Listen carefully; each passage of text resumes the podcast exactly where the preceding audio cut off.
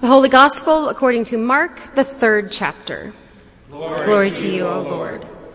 Jesus went home, and the crowd came together again, so that Jesus and the disciples could not even eat. When his family heard it, they went out to restrain him, for people were saying, He has gone out of his mind. And the scribes who came down from Jerusalem said, He has Beelzebub and by the ruler of the demons, he casts out demons. And he called them to him and spoke to them in parables. How can Satan cast out Satan? If a kingdom is divided against itself, that kingdom cannot stand. And a house, if a house is divided against itself, that house will not be able to stand. And if Satan has risen up against himself and is divided, he cannot stand. But his end has come. But no one can enter a strong man's house and plunder his property without first tying up the strong man. Then indeed the house can be plundered. Truly, I tell you, people will be forgiven for their sins and whatever blasphemies they utter, but whoever blasphemes against the Holy Spirit can never have forgiveness, but is guilty of an eternal sin. For they had said, He has an unclean spirit. Then his mother and brothers came and standing outside, they sent to him and called him. The crowd was sitting around him, and they said to him, Your mother and brothers and sisters are outside asking for you. And he replied, Who are my mother and my brothers? And looking at those who sat around him, he said, Here are my mother and brothers. Whoever does the will of God is my brother and sister and mother. This is the gospel of the Lord. Praise, Praise you, O Christ.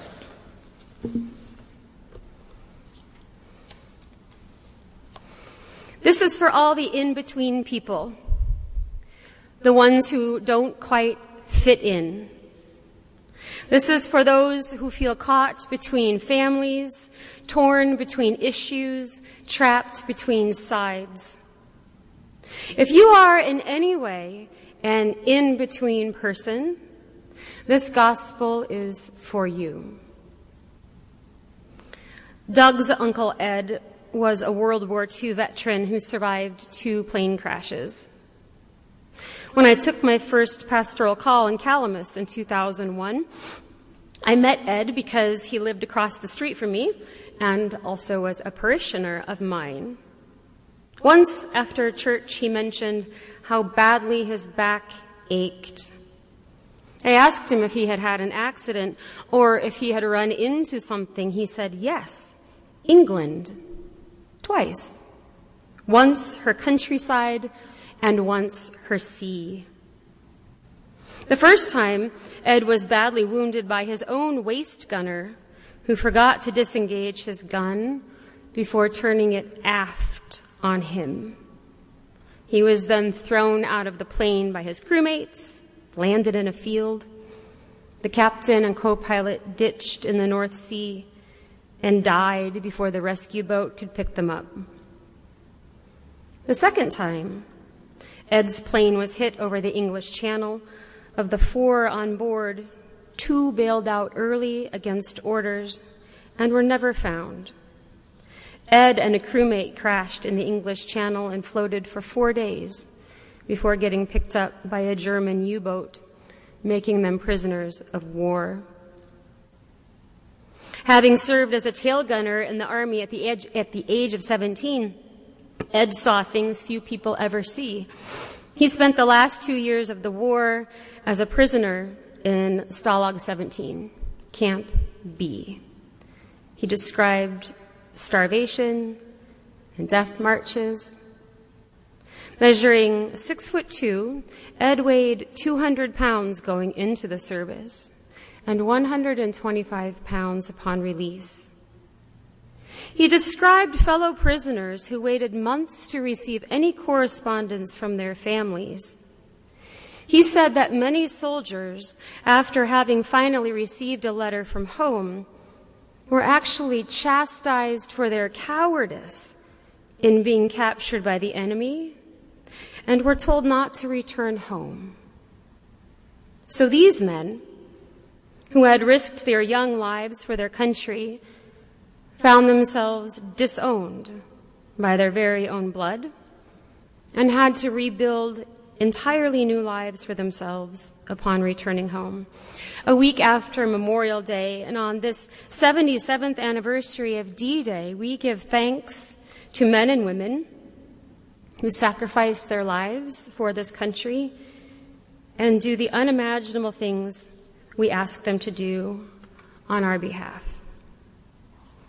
In this particular case, as Uncle Ed described, these young men returned home to discover that they didn't fit in anywhere anymore. They were neither children nor adults. They were neither hopeful nor hopeless. They both dreamed dreams and battled nightmares. They craved life, but were haunted by death. Most survived, some flourished, all found themselves in between this and that. Ones who, because of their war experience, never really fit in with anyone other than themselves. They were in between people. Our gospel from Mark today is an in between gospel, one that finds itself sandwiched between Mother's Day a few weeks ago and Father's Day a few weeks away. This gospel is most appropriate. After all, when it comes to family, most of us are in between people in some way, shape, or form. Most know how it feels to be torn, tugged, divided. Even when it comes to Mother's Day or Father's Day, not all embrace these holidays with complete joy, myself included. While I celebrate the fact that I think I'm a good mother to my three sons whom I adore, which makes my heart happy, I have no relationship with my own mother, which makes my heart sad. While part of me embraces Mother's Day, Another part feels amputated. Many of us wander the greeting card aisle on these days, searching for an appropriate, moderately sentimental card, but usually we give up and head either to the chocolate or the wine aisle. Due to death, estrangement, or distance, these holidays in particular, and ordinary days in general, are difficult for those of us who feel in between, not quite fitting in, like Jesus in this gospel. Already by this point in Mark, and we're only in the third chapter, Jesus is decidedly an in between guy. In gathering his disciples, Jesus is caught between these early followers and their families who rely on them for their income. He is caught between the religious authorities and the people when he heals a sick man on the Sabbath, breaking Jewish law. Again, he is caught between religious authorities and the public by healing a man with leprosy, who then spills the beans about Jesus' identity so that he is forced into hiding. And again, after healing a paralyzed man, the teachers of the law attack Jesus and accuse him of blasphemy. And again, he is caught between authoritative powers and the kingdom of God by calling a tax collector to follow him, by eating with sinners, by questioning and challenging religious law regarding fasting, healing, piety, and the role of the Sabbath. As a result, Jesus fits in with nobody and flees to a lake to catch his breath and collect his thoughts, but the crowd follows him, and so he runs up a mountain, and again the people follow him. So he finally enters a house, seeking only a moment of solitude, and just when he thinks he might finally have a second's rest, he turns and he sees his family who waste no time in telling him that they think he is batshit crazy. It's all too much, they say. It's too much. The acts of healing, the defiance of civil authority, the exorcisms, the controversial teachings, the challenge to religious authority.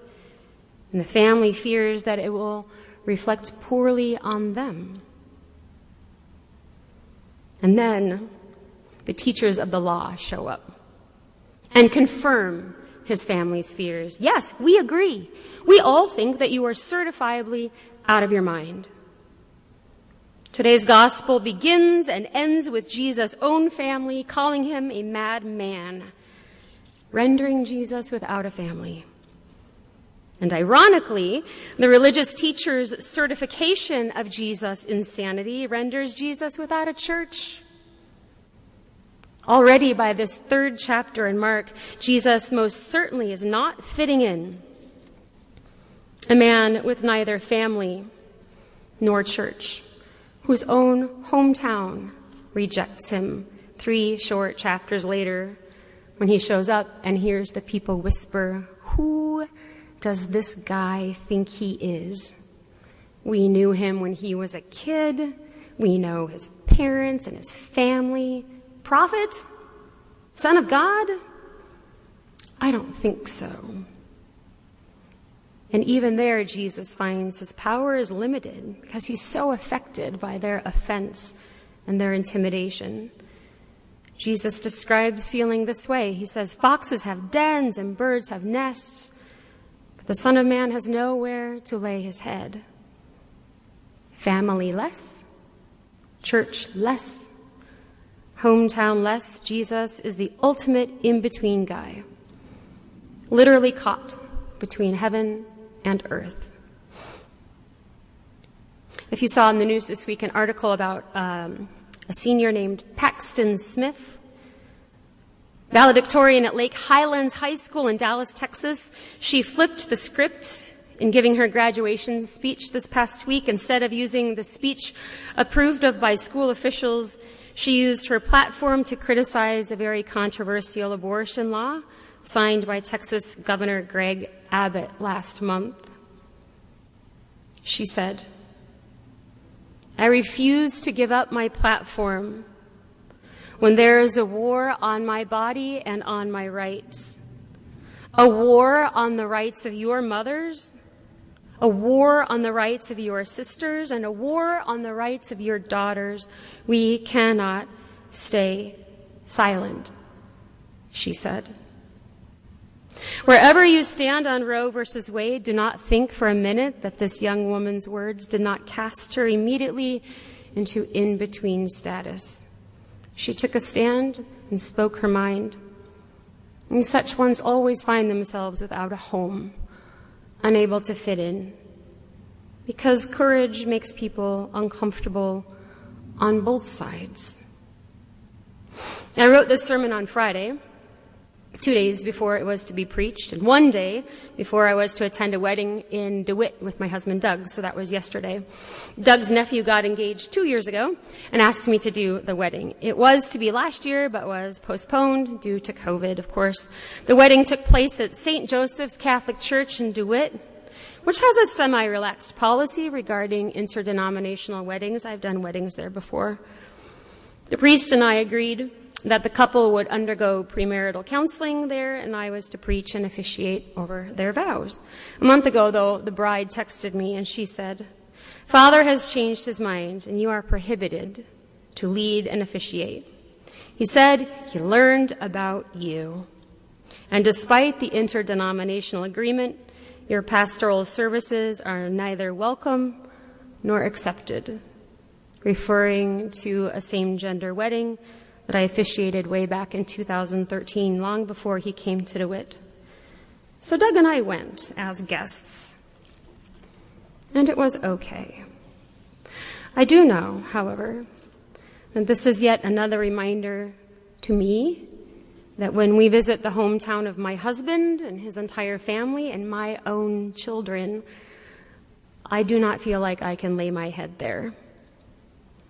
Very often, Drawing a line or taking a stand or using a platform to speak bold words relegates one to being an in-betweener who does not fit in. But there is grace here, abundant grace.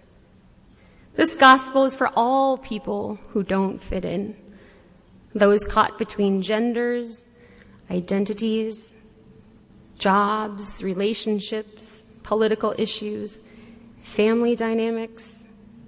It is for you who find yourselves on the outside, not fitting in, because you decided to cast out an evil spirit, because you decided to stand up and fight, because you decided to open your mouth and speak truth to power. Wherever you find yourself most decidedly not fitting in, wherever you feel caught, in between, or trapped, know that you will discover that Jesus is already there. Amen.